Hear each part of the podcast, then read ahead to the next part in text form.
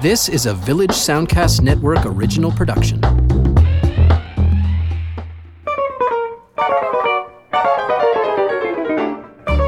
Hi, and welcome to Lends Me Your Ears, the show that takes a look at new films in theaters or on streaming services and compares them to films from days gone by, either because of the genre, or maybe a star or director, or whatever suits our fancy, really, because it's our show and we can do what we want. My name is Stephen Cook, and I'm a multimedia journalist with the Chronicle Herald and the Saltwire Network.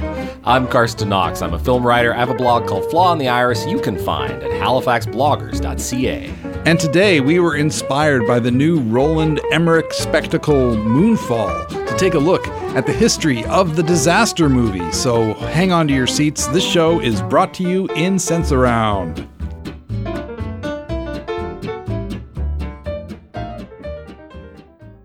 So this genre, Stephen, that we're going to talk about today in our film show, film podcast, it's as old as Hollywood itself, and it's really uh, it's a genre that's survived through many eras, and I think, I mean, I'm I'm loath to want to psychoanalyze too much from my armchair why it is Oh. people love disaster movies, but it does seem like we like watching terrible things happen to other people, whether due to natural disasters, technological failure, or even bees taking revenge. Now, we did not watch. Swarm, which is uh, an, what was an early contender. I think we talked about it as a I- possibility. yeah, I, it's, it's funny. The Swarm. I mean, I've seen the Swarm, and uh, yeah, I guess I, have seen it too. I yeah. guess there's a new Blu-ray of it uh, through Warner Archive that I would love to see because Hmm. TCM for years showed a terrible pan and scan TV copy of The Swarm, and they finally upgraded their copy. So maybe I'll just watch it on TCM. But uh, it is a film I'd like to revisit for its amazing cast and for Michael Caine having one of the worst experiences of his career. yeah, yeah. It's um. I mean, we we we gave it a pass. It's funny. I mean, I can't help but bring it up because it is so ridiculous. But I mean, that's the truth of a lot of these films. They Yeah. are ridiculous.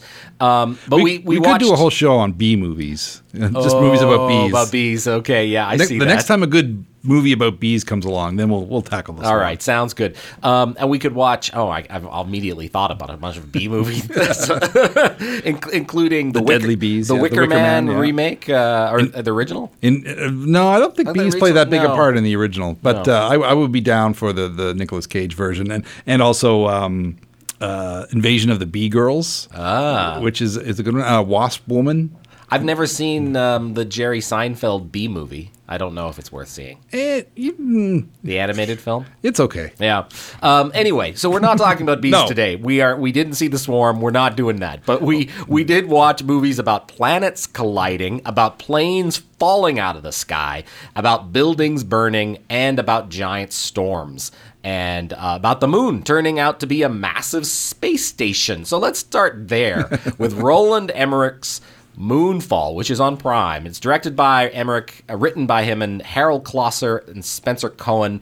Now, love him or hate him, Emmerich has the, this German-born filmmaker has is the undisputed king of the disaster movie in the 21st century. He's had a lot of success, and he even predates the century with Independence Day, which I guess would be the most is his most popular film. I was never a huge fan.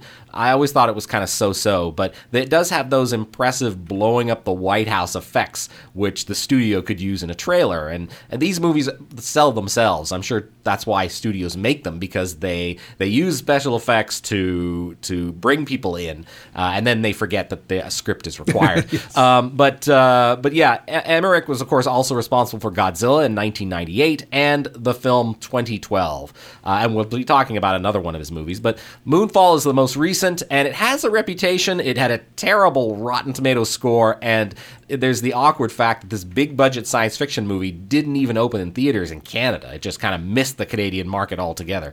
Now you get to see it on Amazon. And here's the thing about the movie. Yes, it is bad in a dozen ways. Uh, I mentioned the script is terrible. There's some awful green screen and fake looking exteriors, ridiculous pseudoscience, and tiresome daddy issues.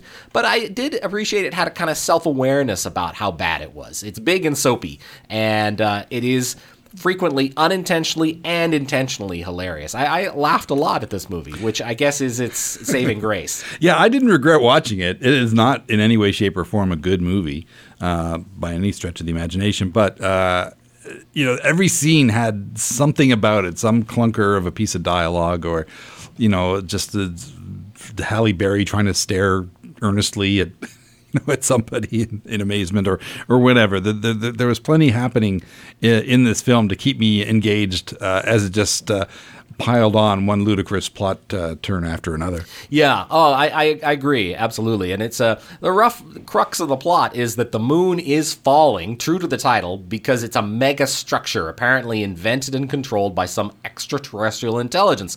So, disgraced astronaut Harper, played by Patrick Wilson, gets caught up in the chaos following the announcement of the moonfall, which was predicted by noticed, noted conspiracy theorist KC, played by John Bradley, who uh, Game of Thrones fans will recognize he was Sam on that show. Now, together with, you mentioned Halle Berry, she plays a current NASA astronaut, Fowler. They pull a couple of space shuttles out of mothballs in order to head up and figure out how to stop the moon from falling. so, you know, it's dumb, but I mean, if you enjoyed like recently movies like Godzilla versus Kong, I don't think there's anything dumber there than you've got here. I mean, there's fewer giant radioactive lizards and more bad CGI, but otherwise it's, you know, it's just another wildly implausible fantasy that you can run with or or not. Now you mentioned terrible ridiculous dialogue. The most unlikely thing I think maybe ever spoken with a straight face in the movie is Okay, I'll try and do it justice. Sonny, the moon is going to help us. that's a line in this movie. Uh, but you know, so that's that's the that's what you're dealing with, basically. I like tell your trigger happy buddies to keep their finger off the nukes. because of course the government response is to well let's just blow up the damn thing right and uh, and no there's got to be a better way you know it's when when your premise is based on a Mr. Show comedy sketch about blowing up the moon you, you know you're in trouble this is not a movie that I will ever go back to watching again, but I think I watched it on a Saturday night, and and because it had been so um, you know roundly dismissed by critics, and and and sounded so ridiculous. I mean, even the trailer seemed ridiculous. I'm like, okay, I've got to. I was drawn to it in a kind of you know morbid fascination, I guess. Uh, and yeah, I mean, it wasn't. I, as I said, I laughed a lot, and so if. I, I guess it depends on what kind of uh, of movie you're looking for and how much patience you have for the absurd. But uh, I mean, what did you make of the fact that there are so many scenes? Like um, Patrick Wilson uh, lives in this sort of apartment, and every time he goes outside, he's definitely even the exteriors are in a studio. Like it is so clear to me how much of this was shot in studio, and they don't even really try to pretend that he's actually outside. I mean, stuff like that oh, is oh, actually yeah, the most. The, the, lighting is so clearly not exterior lighting. Yeah, it's just. I mean, that stuff just seems to me like like why would you make that call? Because it, it, immediately took me out of the movie. I'm like, well, of course, there's going to be a lot of things that take me out of the movie because it's ridiculous. but but that was that seemed like a simple fix, like not an expensive fix. You know what I mean? Uh, there's there's tons of stuff like that. Uh, one of my favorite things in the whole movie is you know like at some point some of the characters are uh, they're trying to get to safety. I, I can't remember if they're just trying to get to an Air Force base or something, or get to that underground bunker in Colorado, and they're they're kind of taking this trek through the mountains, which just on its own seems pretty implausible. And they're they're standing there on a cliff or whatever, a majestic fake digital mountainscape in front of them, and this giant meteor, like some chunk of the moon, I guess, or some space junk or something, because of course gravity is pulling all this stuff in, and and so on. Gravity's gone crazy. Um, this gigantic meteor hits the, the the mountain peak immediately opposite them, and it explodes in this massive fireball, and and uh, you know probably the most you know if you saw that in real life, it'd be probably the most incredible thing you'd ever seen in your life, and then just kind of stand there and go, well, we better get going. like, no, like they see they see this amazing spectacle in front of them, and it doesn't even register. It's just mm-hmm. like whatever. Yeah, just, yeah. Uh, the, there really is no accounting for kind of any realistic human experience at any point uh, in this movie. Really, you know, everybody just takes stuff as it comes and and kind of follows the plot line. And um, you know, the conspiracy theory guy, who I guess was I, I think it was supposed to be Josh Gad Is originally. That right? I think so. I, I, he wasn't. John Bradley wasn't the original. Uh, I mean, John Bradley is actually pretty good in the role. He, is. He, yeah. He's he's actually fairly engaging and, and brings some comic relief, and and he's not Josh Gad. Uh, but I think right, I, which I, you're not you're not a fan of Josh Gad. No, I'm not a big fan, and uh, I, I, think he, I think he had some commit some stage commitment or something because production got delayed, and of course, as all productions have over the past couple of years. Uh, but you know, at some point, he's, he's like, "What would Elon Musk do?" You know, kind of thing. like that's like that's his idol, which is that, Right. which doesn't play terribly well. Uh, now that the film's come out at this particular time, but it, it did uh, give me a chuckle, that's for sure. Yeah, yeah, and then there's other. I mean, this is something that we. I don't think this will be any kind of surprise to anyone listening who knows anything about disaster movies. But they do tend to the ensemble cast, right? They, the and and much often to their detriment because there's never enough time to really get to know someone in particular. Uh, and and I think uh, when there's such a sprawling cast, you you just kind of pair you know you play witness to their their the terrible things that happen to them. But this is also the case. There is a large cast here. Um, you get supporting roles for michael pena who is a great actor a lot of fun uh, charlie plummer and even donald sutherland who shows up for a scene to rattle off some nonsense scene, yeah. and then vanish right? He never shows up again. I'm like wow. So so what was why did you need donald Sutherland for this one scene? And was he playing the same character that he played in JFK? Basically, Mr. Exposition. Yeah. Or Mr. X. Yes. Yeah. X it- is it short for be. exposition. It could be. Uh, you know, it's um yeah, so I don't know if I'd even recommend it. Obviously, you know, we're giving our our statements here as uh, as having lived through Moonfall. Um, I mean, I think it's I, I, I found it about as bad as Independence Day. So those of people out, out there who loved Independence Day, then they're going to probably be like, "How dare you!" But uh, I, I thought I thought it was as bad as that, but not as jingoistic. So in some ways, No. I would recommend Moonfall before Independence Day. Yeah, Day. it's a little more critical of the government than Independence Day. But Yeah. but it you know it just you know it's just fun ticking off all the clunker lines of dialogue. You know, like where the the general in the bunker goes, "My wife is my ex wife is up there, and I think she can help us." You know, like because the moon is uh, you know the moon isn't going to crash into the earth. My ex wife is taking care of it. Don't worry. Uh, and uh, one of my you know and they, there's more than one use of the line. You know, it's it's better to ask forgiveness than or beg for forgiveness than ask for permission, which Yes, is just yes. like one of those. It's just one of those lines that you should never put in a screenplay. Like with the heart wants what the heart wants, Uh-huh. and um, you know if you don't stand for something, you'll fall for anything. It's Yes, another- yes. You know, it just should go in the the bad line Hall of Fame, Mm-hmm. uh, and and maybe it will after Moonfall.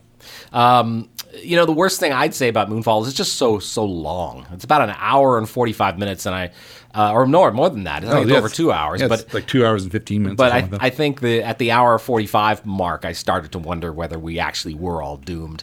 Um, but uh, it does set up kind of a sequel. Weirdly, I mean, the stuff that actually happens on the moon is actually kind of weirdly fascinating from a sci-fi kind of point. They spent all their money on sets up there, I guess.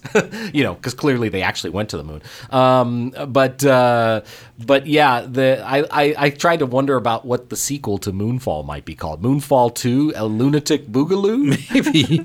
but I, I think Roland Emmerich has had this obsession with the moon because his one of his earliest films, probably his first kind of international, I won't say hit because I think it was kind of a direct to video kind of title, but it was called Moon 44, oh yeah, I remember that. which is basically the Dirty Dozen in space. Uh, it's not on our moon, it's on a moon, uh, you know, a different moon where they're, I don't know if they're trying to fight space bandits or whatever, but that's basically the gist of it. It's just let's set the D- Dirty Dozen in space and see what happens. And, you know, now I'm really curious to see it uh, after having watched this one. Yeah, I think I have seen it, and I don't think it was good. But uh, yeah, he's not one of my favorite filmmakers. So a lot of his movies have come out, and I've completely missed them. Uh, I had missed The Day After Tomorrow, which uh, one of, a colleague of mine actually said was very much worth seeing. So I was like, okay, after Moonfall, I'll, I'll give it a try. And it's uh, it's from 2004 on Disney Plus. Now, it starts with some god awful CGI, so that's a commonality. Um, camera flying over an obviously fake ice shelf, uh, where climate researchers, including Dennis Quaid, playing a guy named Jack Hall, witness the ice shelf break. And then we're in New Delhi, where there's a snowstorm, and Ian Holm plays a character, Professor Rapson, who is an oceanographer who befriends Jack, and they bond over extreme weather concerns. Now, Jack's foreca- forecast model imagines climate change bringing on a new ice age due to polar cap melting and fresh water entering and desalinating the oceans, or some such. The science and st- stuff is always sort of weirdly pseudo, and you just got to go with it. Whether it's, I mean, I don't uh, clear. You know, this was made almost 20 years ago, and it has some genuine climate change anxiety stuff going on, it, which I think is actually a, it's to its credit. But uh, whether or not any of this actually makes any kind of sense, I don't know. Well, certainly a little more grounded in science than Moonfall. Yes, was. that's right. Yeah, slightly more. Um, and and Jack's teenage son Sam, played by a very young Jake Gyllenhaal, he's a genius, but he's not. You know, he's got trouble at school. He's also crushing on his classmate, played by Emmy Rossum. Um, and uh, Jack's, you know, Jack's an absentee father, so they've got father-son issues. Uh, and so Sam is in New York on a field trip, and that's when the terrible weather arrives. And it took me a while to figure out where Jack was. I guess he's in Washington. So yeah, you know, he, he had to head north to get to D- to New York. yeah, so DC. there's there's like you know the those cities are like three hours apart by train, so it's it's a bit of a trek, and uh, so that's where a lot of the the the you know stuff happens within the film. It's like this this once in a in a millennia storm sets down, and it's got it's got it's very cold and very wintry, and it's the start of this new ice age, and these these family members are separated and they're trying to get together, and and so you know uh, there's that, and then there's of course the ensemble. So uh, so there's Jack's teams of scientists, Jack, Dash Mihok and Jay O. Sanders. There's Tamlin Tomita as a Na- as a NASA scientist. There's a Perry King as a Bush-like president, and Kenneth Welsh as a Dick Cheney-like VP. And then when Mimi Kuzyk and Sheila McCarthy show up, I'm like, oh, clearly this was shot in Canada. yes. yeah, the presence of Sheila McCarthy and Kenneth Welsh make it pretty pretty obvious. Pretty clear. Apparently, I, I mean, if Wikipedia is supposed to be believed, um, or is to be believed, this was the biggest Hollywood movie in terms of box office success ever shot in Canada in 2004. I don't know if that's changed since then. Uh, well, Titanic was partially shot here. Well, that's so- true. Yeah, yeah, and that was a much bigger hit. And I mean, X Men was shot here. I, I don't know. Anyway, maybe Wikipedia has got uh, its facts mixed up. Um, we did enjoy that Nova Scotia is name checked in this um, uh, film, uh, where a storm surge of 25 feet hits the coast. Uh, and uh, yeah, and then we get a shot. Which actually, I thought the CGI was pretty great here. That basically a duplicate of a shot that we see in a film that we'll talk about later called Deluge, which was made in 1933. uh, so this tells you how long these kinds of disaster movies have been working the same material. A tsunami comes into New York around the Statue of Liberty, uh, and the flooding of Manhattan. All of that is pretty impressive, I thought. Yeah, it it does look better and it's more coherent and it's, and and one thing I noticed about Moonfall, Moonfall is really badly edited. It has a, every scene has a weird pacing to it, like it was probably farmed out to multiple production houses or something like that. It has that kind of disjointed feel, whereas this actually feels like a coherent storyline. At least it, it doesn't have quite as many moving parts as Moonfall.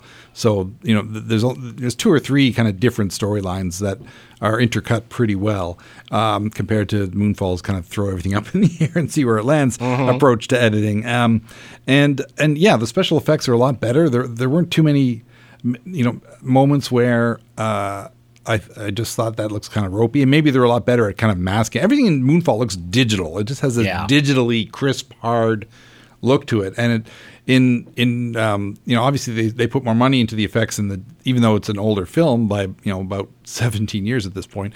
Um, you know they uh, the day after tomorrow special effects you know they look like they're on film like they're, they're, they're, they know how to kind of make things look gauzy and you know cloud them in smoke or do whatever it takes to disguise the fact that they're computer generated i guess. Uh, uh, and you know that's that's a whole other level that just was not added to moonfall it seems. And and it's it's you know like all the tornadoes destroying los angeles uh, i thought you know looks you know about as good as the tornadoes in twister i guess. You know like when the tornado takes out the hollywood sign and all that kind of stuff it, it, it looks you know reasonable maybe maybe on a big screen in a theater it, it'd be different but certainly on my monitor at home it looked fine Yeah, yeah, I thought it did too, and uh, and I also liked that there were real human moments here with the characters, like uh, you know, there's uh, and there and some some socio political jabs, like when the Americans are trying to get into Mexico. At one point, it's like this massive exodus of northern states into the south, and some of them are trying to get across the border, and and then the news basically says that some some of that can happen due to the forgiveness of Latin American debt. I mean that I, I appreciated that. It's like, oh, okay, so we're gonna have some things to say about uh, real world politics, uh, and and uh, but you know there's also a whole lot of stupidity. Like there's a scene where characters are trying to get across the icy wastes, and uh, and they're walking, they're crawling across glass, which turns out to be a buried mall, and the gra- the glass breaks. Someone falls through the broken glass, and the other fellow, who's basically trying to pull him up, takes off his gloves to try to get a better grip, just so you can see the blood in his hands. And I'm like, really, in the middle of a blizzard that is supposed to be the coldest blizzard ever? I, I just. Ugh, that was awful. And then there Yes, are the, well. the, the bad CGI wolves. Yes, that that is the one I actually have ropey looking wolves in my notes here. Yes. um, when they're on it, you know, it's it's actually you know it's it's a good sequence. It could have been better if the wolves didn't look like they were just kind of floating in air uh, rather than looking like actual grounded animals. Yeah. But again, you know, one of the things, along with comedy, one of the things that ages the most poorly is special effects. It's rare to see see it work that well, Yeah. uh, which is probably why we hold movies like Blade Runner up to such a standard because it still looks good. Um, anyway, yeah. And, I, I did like the fact that we have, uh, you know, we have Jake Gyllenhaal's character outrunning the cold, which is Right. a nice. I don't know if it's on purpose, but it's like an inverse of the whole outrunning an explosion uh, cliche, uh, where people can outrun a massive fireball as it hurtles up an air duct or whatever. You know, like which we've seen time and time again. But actually outrunning a wave of cold. Is uh, it was a new one on me at least. So at least that you know that was an original touch uh, that I appreciated. yeah, yeah, me too. I did too. And welcome back to Lends Me Your Ears. And today we are looking at disaster movies. Now, we were inspired by the recent release of Moonfall, which is one of the latest, well, we'll call it all star, but certainly splashy, big budget special effects, uh, destroy the earth kind of films. And it went straight to Amazon. It didn't make it into theaters, in, uh, not in this country anyway. I guess overseas it did play in theaters. But uh, here it went right to streaming, and uh, deservedly so, I think. And if streaming had been around for some of the films we're going to be talking about shortly, maybe those would have suffered the same fate. But the whole idea of destroying the world or civilization or whatever in, in a film or a community, really, it is, as Carson said uh, at the top of the show, it is really as old as movies themselves. People loved watching this kind of stuff unfold on uh, on a big screen, and uh, you know it goes back to the silent days for sure. I mean, I've I've seen the Johnstown flood, um, which is based on a real incident that happened in uh, Johnstown, I believe. Uh, Johnstown, New York, I think, uh, where a, a dam burst and a whole town was wiped out. And I've seen the film. It's actually pretty well done. The model work and the special effects in that film were among the best of its day in the silent days. There's also a silent version of Noah's Ark, which uh, staged the flood very realistically, so realistically that uh, famously some of the extras were drowned when they flooded the, the set. Uh, one of the sadder stories in Hollywood, um, and got Michael Curtiz, the director, uh, a reputation as being rather cruel and um, inhumane in his treatment of of actors. Uh, even though he was, you know, certainly one of the most successful Hollywood directors, making things like Casablanca and uh, many Errol Flynn movies later on. But this was sort of earlier in his Hollywood career. And uh, you know, once the sound era came in, uh, we st- started to see things like King Kong and. Um, you know, uh, the, the Last Days of Pompeii, which is uh, from the makers of King Kong, oddly enough. You know, very big, spectacular films with lots of very well done model work and uh, very state of the art stuff for the, the 1930s. But the film we chose is one called Deluge, which most people probably haven't heard of. It doesn't have any big stars in it. It was an independent production put out by RKO, and uh, it. Uh, was for many years a lost film. The the only known print was a copy uh, that was dubbed in Italian, a beat up 16 millimeter print that was uh, shown on Italian TV for years and years. And then finally, uh, a much better uh, copy was discovered in a vault in France, in a, in a film archive there. And that's what we have now. It's uh, it's uh, released by Kino Lorber on Blu-ray, but it's also on YouTube. And basically, it shows it just starts off with a bang. It starts off with the destruction of the world, thanks to uh, giant storms and earthquakes uh, happening all over the world. And humanity is is basically reduced to living on these kind of islands that are left over once the, the world is flooded. It's um, it's based on a novel directed by Felix E. Feist uh, who uh, was kind of a sort of a B movie director at that time, and it's it's the special effects are great. Uh, you know, the model work you get to see the Empire State Building taken out. Uh, you know, I mean, obviously some of the shots are are very obviously models, but it, you can tell a lot of care and detail went into them, and you, you kind of have to appreciate those for what they are. And then the, after the, about the first half hour, after we get the kind of the whole wholesale destruction of uh, of human civilization, then we get the story about uh, you know communities trying to survive in the wake of such destruction. You've got kind of the group of bad guys out just to get what they want for themselves, and then you've got the the people who are trying to rebuild a society, you know, based on uh, the principles of, of, democracy and so on, and, and builds to a climax uh, in the uh, the big showdown between these two groups. And I, have got to say, it's pretty. It, I feel like it's pretty advanced in its ideas for a film from the early 30s. And uh, despite the fact that it doesn't have a lot of sort of upper echelon actors, uh, it's it's still a, pretty good film for its time. Yeah, I uh, I was impressed by this. You know, a, an almost like a 90 year old movie on YouTube. I did not have a huge expectation either for the way it looked or the way the story was told necessarily, but it's really something. And uh, I love the opening crawl, which is basically this is it Deluge is a tale of fantasy, an adventure and speculation, a vivid epic pictorialization of an author's imaginative flight. We, the producers, present it now purely for your entertainment. Like that to me was just awesome. I love that. And and I loved how, you know, it's the first few minutes are just you know, mostly men, I think all men, reporting on the radio, reading the teletype about disasters, earthquakes, typhoons, and then interspersed with some fairly obvious miniatures and stock footage of hurricanes with a lot of dramatic music and people saying, There is no escape. Um, but yeah, like I mentioned, that uh, that scene from um, the, the, day after tomorrow. This is where you know basically we get the same shot of the the the, the tsunami coming into New York and surrounding the Statue of Liberty. Um, and yeah, and it's and there's some stuff. It's pretty unnerving. People being crushed by buildings. Um, you know, and and uh, and then we get the survivors. The young woman played by Peggy Shannon who holds up with the, in the shack with two men who basically fight over her, and she swims swims away, eventually discovered by the man who lost his wife and two kids in the storm. And how any of these people survived is a little unclear. But anyway, the burlier of the two original men, played by Fred Kohler, chases after the woman to find her with the widower and he clubs her and steals her off and then the widower steals her back so there's all this like you know kind of this idea of like after civilization is done, men and women will revert to some kind of gender archetypes, which is, you know, kind of ridiculous. But, you know, that's kind of what they were playing with there. It's like, what would it really be like if if we all had no excuse anymore? Yeah, we just become cavemen. Yeah, basically. Basically, yeah. So I have some issues with some of that, but I, I did feel like the characterization, despite the it's all a little reductive, but but uh, the characterizations, the acting, the performances is all pretty great. And and I like the um the sets and, and locations where they shot. So it's it's definitely if you're a fan of disaster movies, there's no reason not to check it out. And you got to say they go from the destruction of the world to the rebuilding of society in 70 minutes. So it's it's it's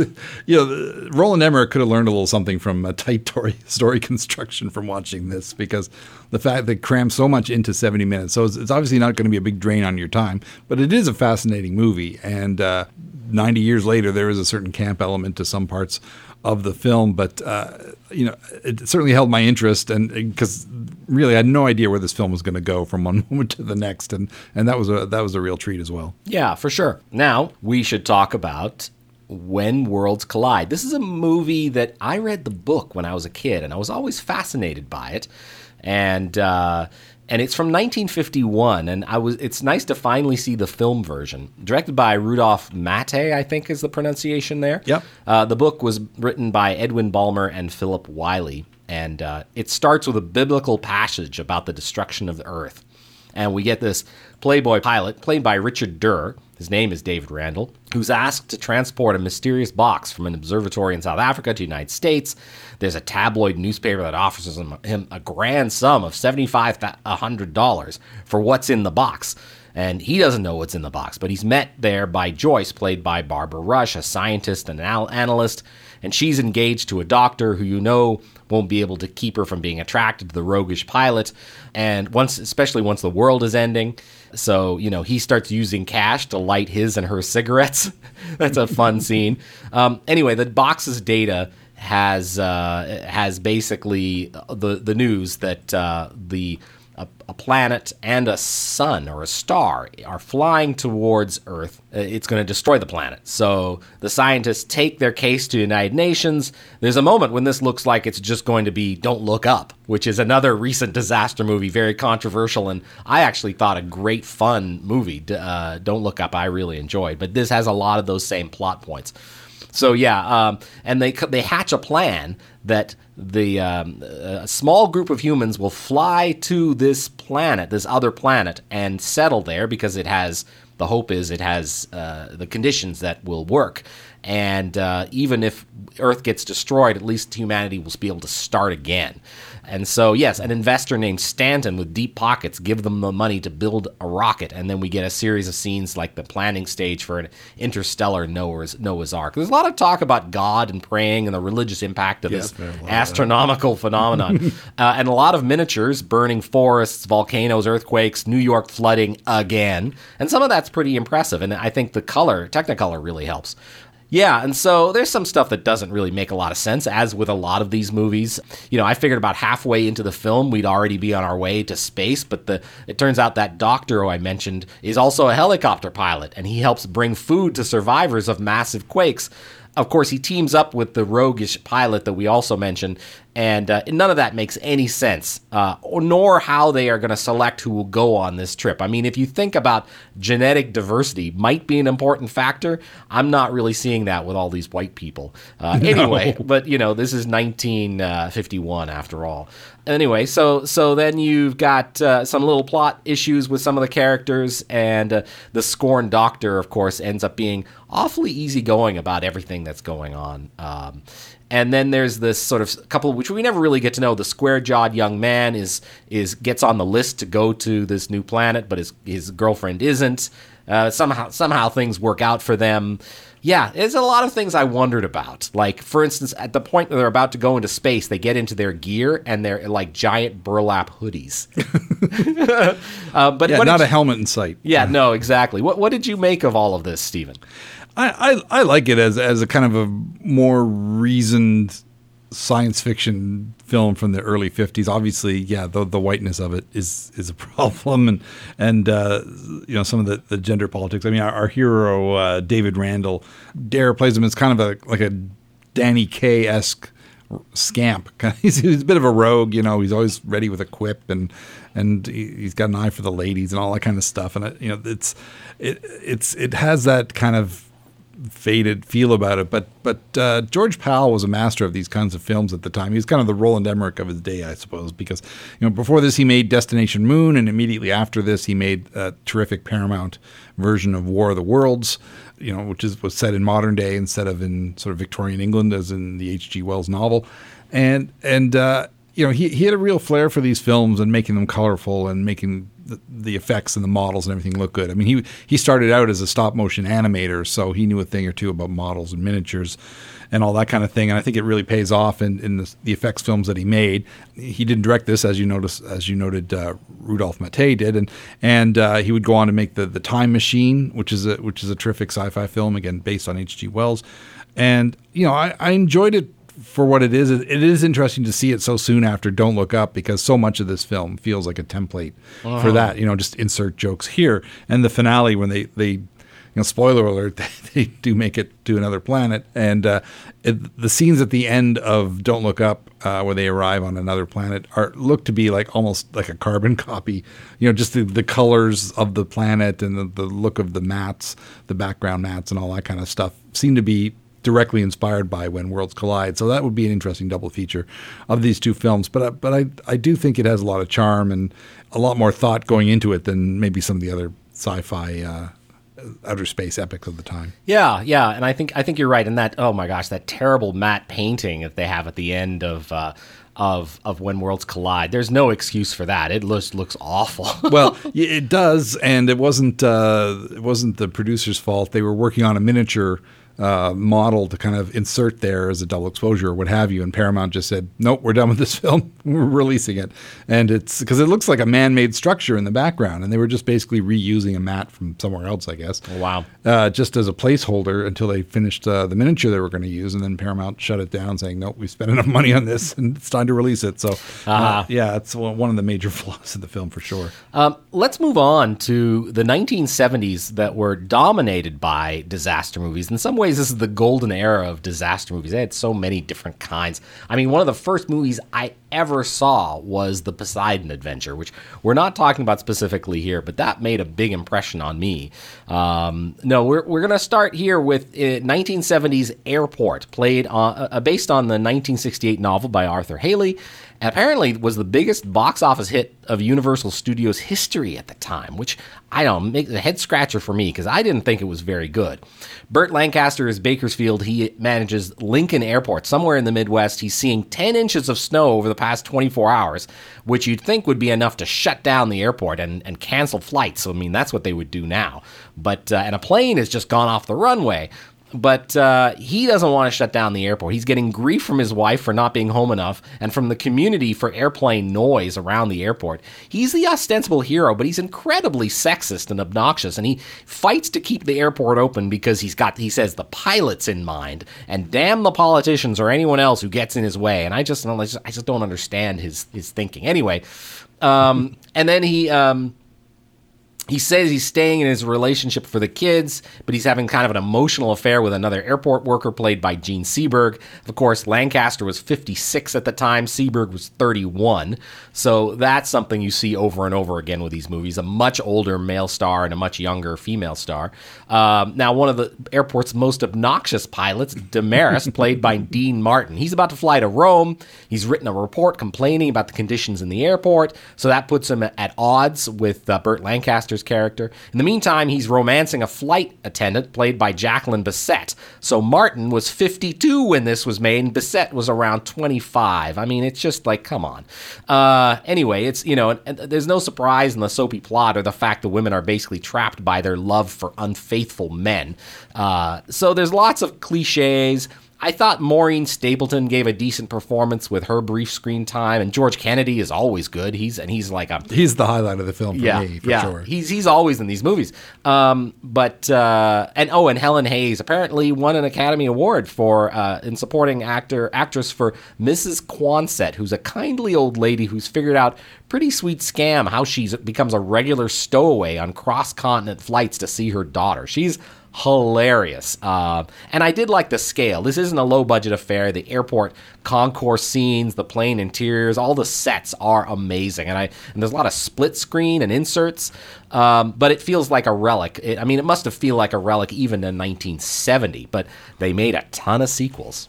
Yeah, well, the, the, soap opera stuff is really cranked up here. Uh, it, it's based on the Arthur Hailey novel, and before this, he wrote Hotel, which was basically the same structure. It's set in a hotel, and there's multiple storylines involving multiple characters, you know, affairs and scams and all that kind of thing. And, and basically, they just took the same formula and adapted it to an airport. Except what they did was they inserted this whole subplot about a bomber.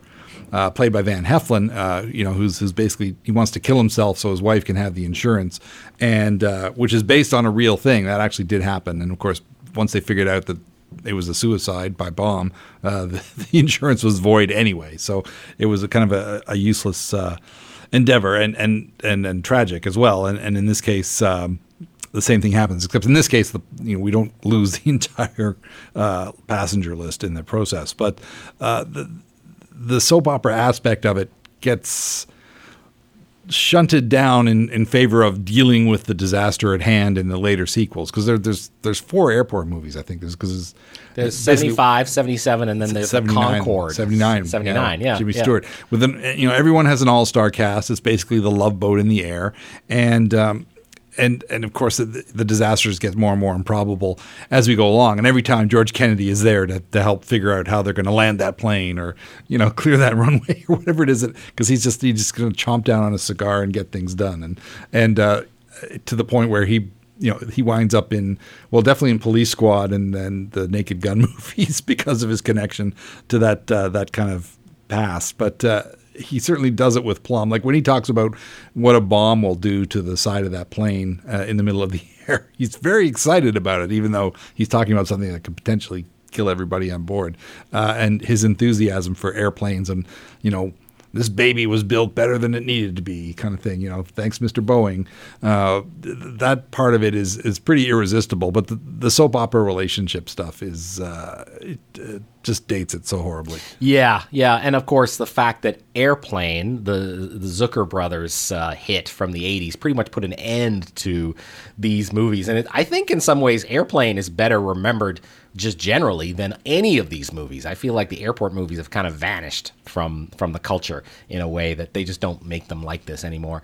But um, one movie I we watched that I did like a lot more was The Towering Inferno. It's held up quite well. From 1974, directed by John Guillermin, produced by Irwin Allen, of course, who's the big name for disaster movies of the 70s, and uh, who directed some of the action sequences.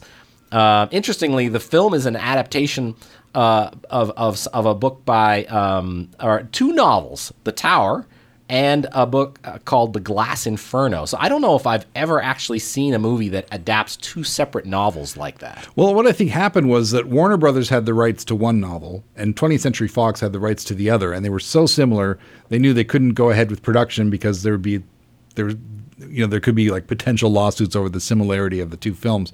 So they actually joined forces, and Sterling Silliphant wrote a screenplay, essentially combining the two novels into one film, and it and then it was a co-production. And then uh, one studio shared the North American rights, and the other one had the international rights to the film. And and it was so expensive that it probably required that kind of uh, muscle behind it to get it made anyway, because they did put a lot of money into special effects and constructing sets and and all that kind of stuff.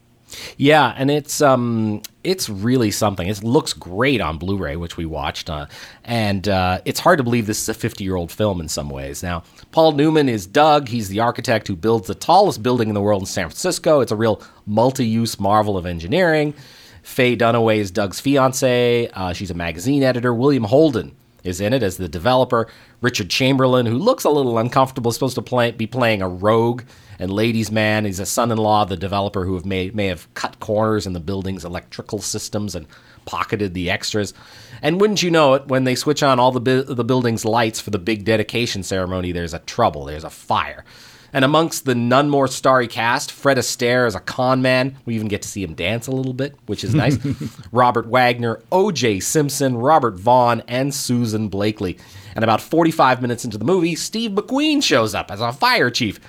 And uh, it's it's fun seeing Newman and McQueen try to outcapable each other. I mean, they're cut from the same square-jawed American leading man cloth, and they just kind of like grit their teeth and have to work together, even though they're kind of well, McQueen is quite critical of Newman's character.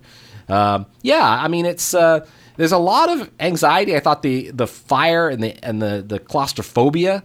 Uh, there's it's a, it's it still holds up. It's this is still very frightening stuff.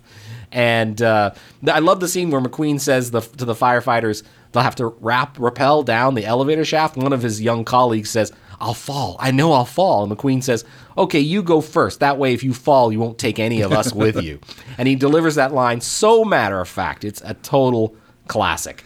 Yeah, it's that same fireman keeps like he keeps showing trepidation and fear throughout the, and he keeps winding up in the most dangerous situations, despite his attempts to like kind of avoid the troublesome. That, that's one of my weird little threads that I may not have picked up on uh, when I watched it before. That this one fireman keeps winding up in these situations, and uh, yeah, there's a there's a lot to like in this film. Again, a great cast, and uh, I think it's got a lot more humor in it than than Airport, for example. I mean, obviously, Airport has got the the, the Mrs. Quonsett character for a lot of the comic relief. Here, there's a lot more pithy dialogue scattered throughout the film. Sterling Silliphant, uh, certainly a, a, very good screenwriter, wrote. Um, I think in the heat of the night was uh, one of his uh, his big claims to fame, and uh, you know, it, it, there's there's a lot more fun to be had in this film, even though it, it, does it is quite a long film. It does take a while to to get to its big flaming finale. But uh, and and and McQueen looks like he'd rather be anywhere else than on the set of this film. But at least Newman is is, is a pro and and is, is fairly convincing here.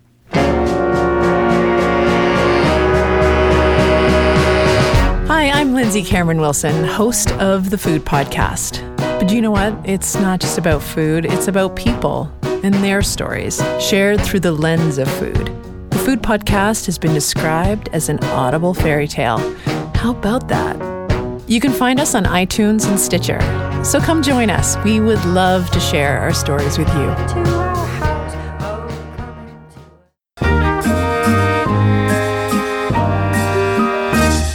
All right, so in this final segment of Lends Me Your Ears for our look at uh, disaster movies, we're going to talk about another film just like Towering Inferno that released in 1974, directed by Mark Robson, written by Mario Puzo and George Fox, and that's Earthquake.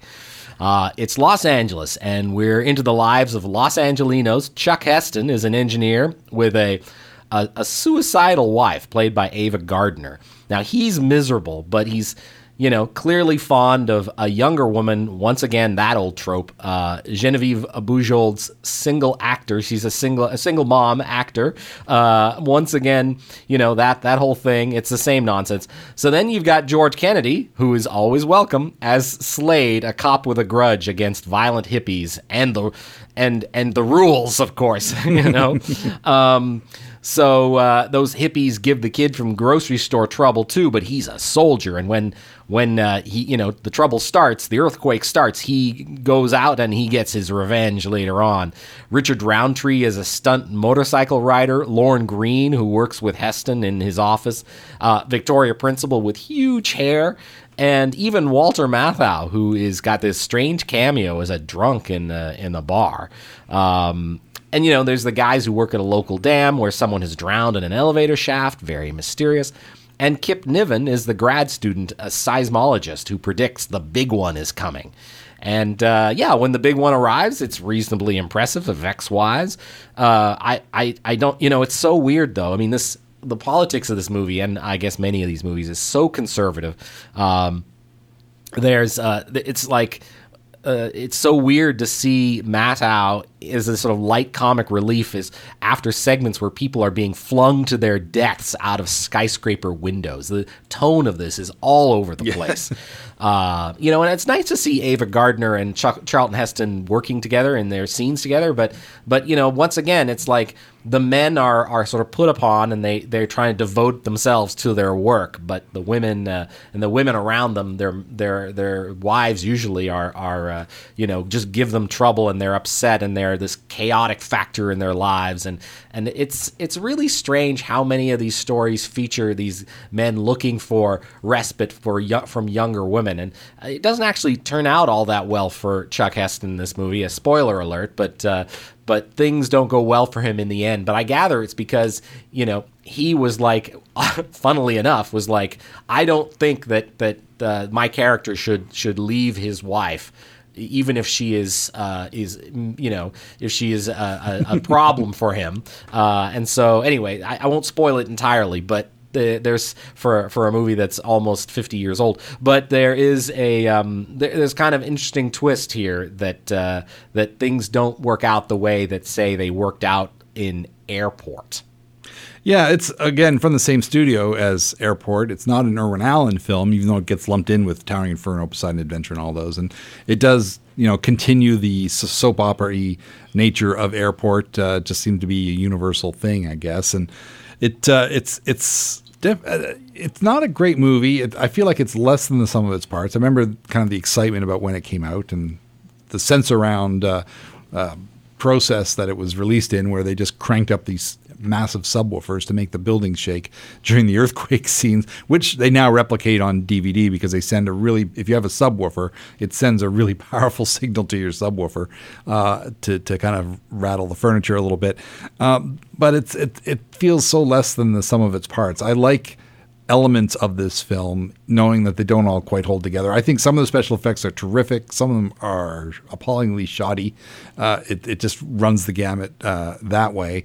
And uh, just some of the character moments are more outlandish than others. Marjoe Gortner is kind of a an, an outsider nerd guy who also happens to be an army reservist. Is, is Oh prob- yeah, that's the kid who I mentioned who Yeah. was in the grocery store. Yeah, Exactly, and then he, you know, then he kind of goes berserk later in the film. Like that's he might be my favorite thing in the whole movie. Uh, especially, and then we get uh, on the Blu-ray, you get some deleted scenes where he turns out to be even creepier than he is in the finished cut. There's scenes of him basically stalking Victoria Principal's character, and it's it's it just gives me the willies. It's so creepy, uh, and uh, you know that kind of stuff uh, stands out for me. But it, to me, this is this is not a film that's aged terribly well compared to some of its contemporaries.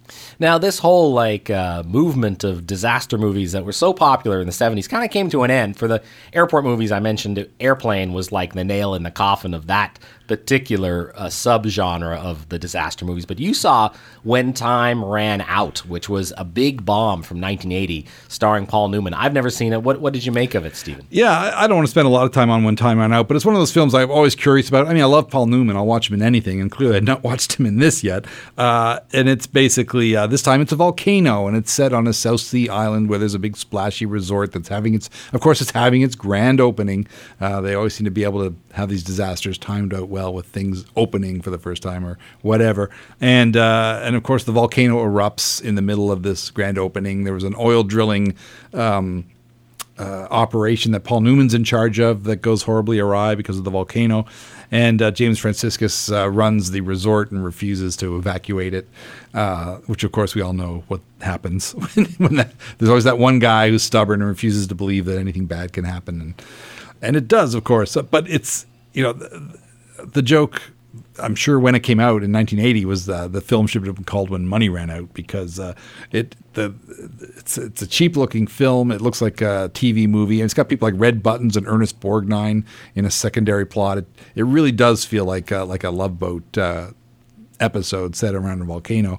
The special effects look pretty cheap, and then it ends with this big finale where they're trying to get across a bridge over a lava river, and the bridge is falling apart, and it's so obviously on a soundstage that it's it hurts. And uh, I, yeah, I saw it out of curiosity. I used to see this on the video store shelves on VHS years and years ago, and and wondered, I wonder if that is as bad as it looks. And the answer is yes, it's as bad as it looks.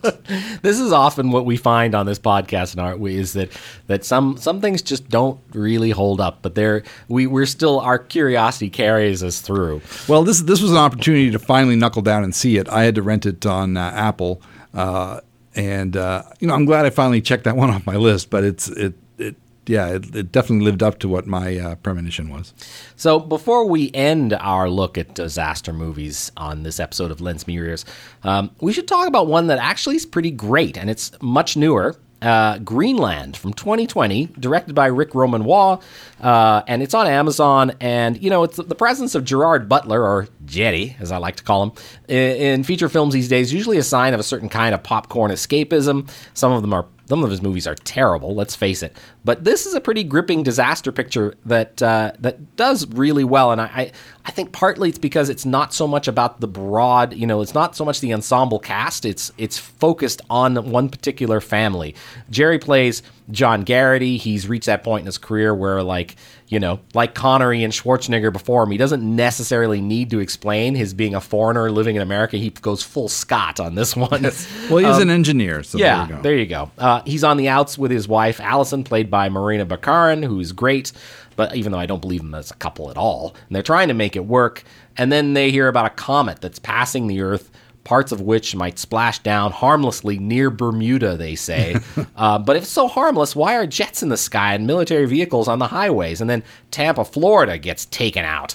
So things are getting bad. Now, the Garrity's, including son Nathan, played by Roger Dale Floyd, who is diabetic, of course, that's going to come up later, um, get notification that they've been chosen to board an exclusive evacuation plane, but only if they can get there to the airfield in one piece.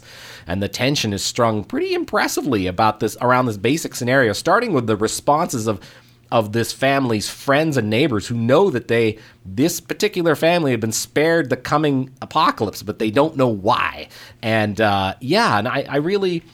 I really quite enjoyed the where it goes. It's it's uh, some of the plotting issues are a little ropey, but uh, overall, you know, the cinematography, the editing, and uh, this is big B movie stuff, big action set pieces, and the regular threat of fury destruction from the skies. Uh, I, I, like Green. I like Greenland quite a lot, and especially, I won't say why it is it's called Greenland, but it becomes pretty clear by the third act. Yeah, I liked it a lot too. Uh, Ger- Gerard Butler carries a lot of goodwill with me, even though he's been in some truly awful films. He's still an appealing actor. He's got a great personality, uh, you know, and I, he's just a guy I want to see in good movies, not in bad ones. And so here he gets a, a chance to be in something good, and of course he uh, he nails it. He's very good as uh, as John Garrity and and um, Morena Baccarin. Of course, I was a fan of Firefly, and she was great in that. So it's great to see her here playing the wife. You're, you're right. There is a lot of friction between them, and it doesn't feel like the marriage is working, but it isn't. So that's sort of one of the plot points, I suppose.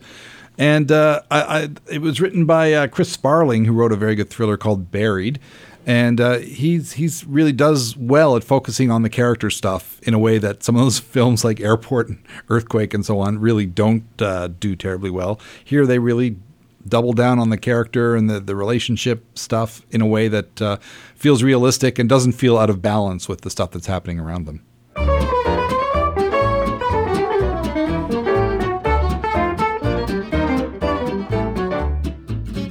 So that brings us to the end. It's the end, Stephen, of our apocalyptic disaster movie episode of Lends Me Your Ears. Many, many thanks to everyone who happened to listen either on the podcast or uh, at, at CKDU. Uh, we we show up on the on the airwaves every um, second Tuesday at five o'clock on CKDU. Also, thanks to CKDU for the studio facilities, uh, and uh, and yeah, and for airing the show. Um, and uh, we, if you want to reach out to us, we are uh, happy to hear from you. Um, we've got a, a, Facebook page. We're also on Twitter uh, as Lends Me Your Ears. And and Stephen, you're also on Twitter, aren't you? At ns underscore s c o o k e. And so am I. I'm the, at, under my um, my film blog title, Flaw in the Iris. Also, many thanks to the producers of this episode and our show, the, the Village Soundcast Network. And uh, we'll be talking about movies, disastrous or otherwise, very soon once again. Keep watching the skies. Lends Me Your Ears is hosted by Stephen Cooke and Carsten Knox and is produced in Halifax, Nova Scotia at Village Sound for the Village Soundcast Network. All music courtesy of Gypsophilia. Send feedback to Lends Me Your Ears podcast at gmail.com. We'd love to hear from you. Thanks for listening.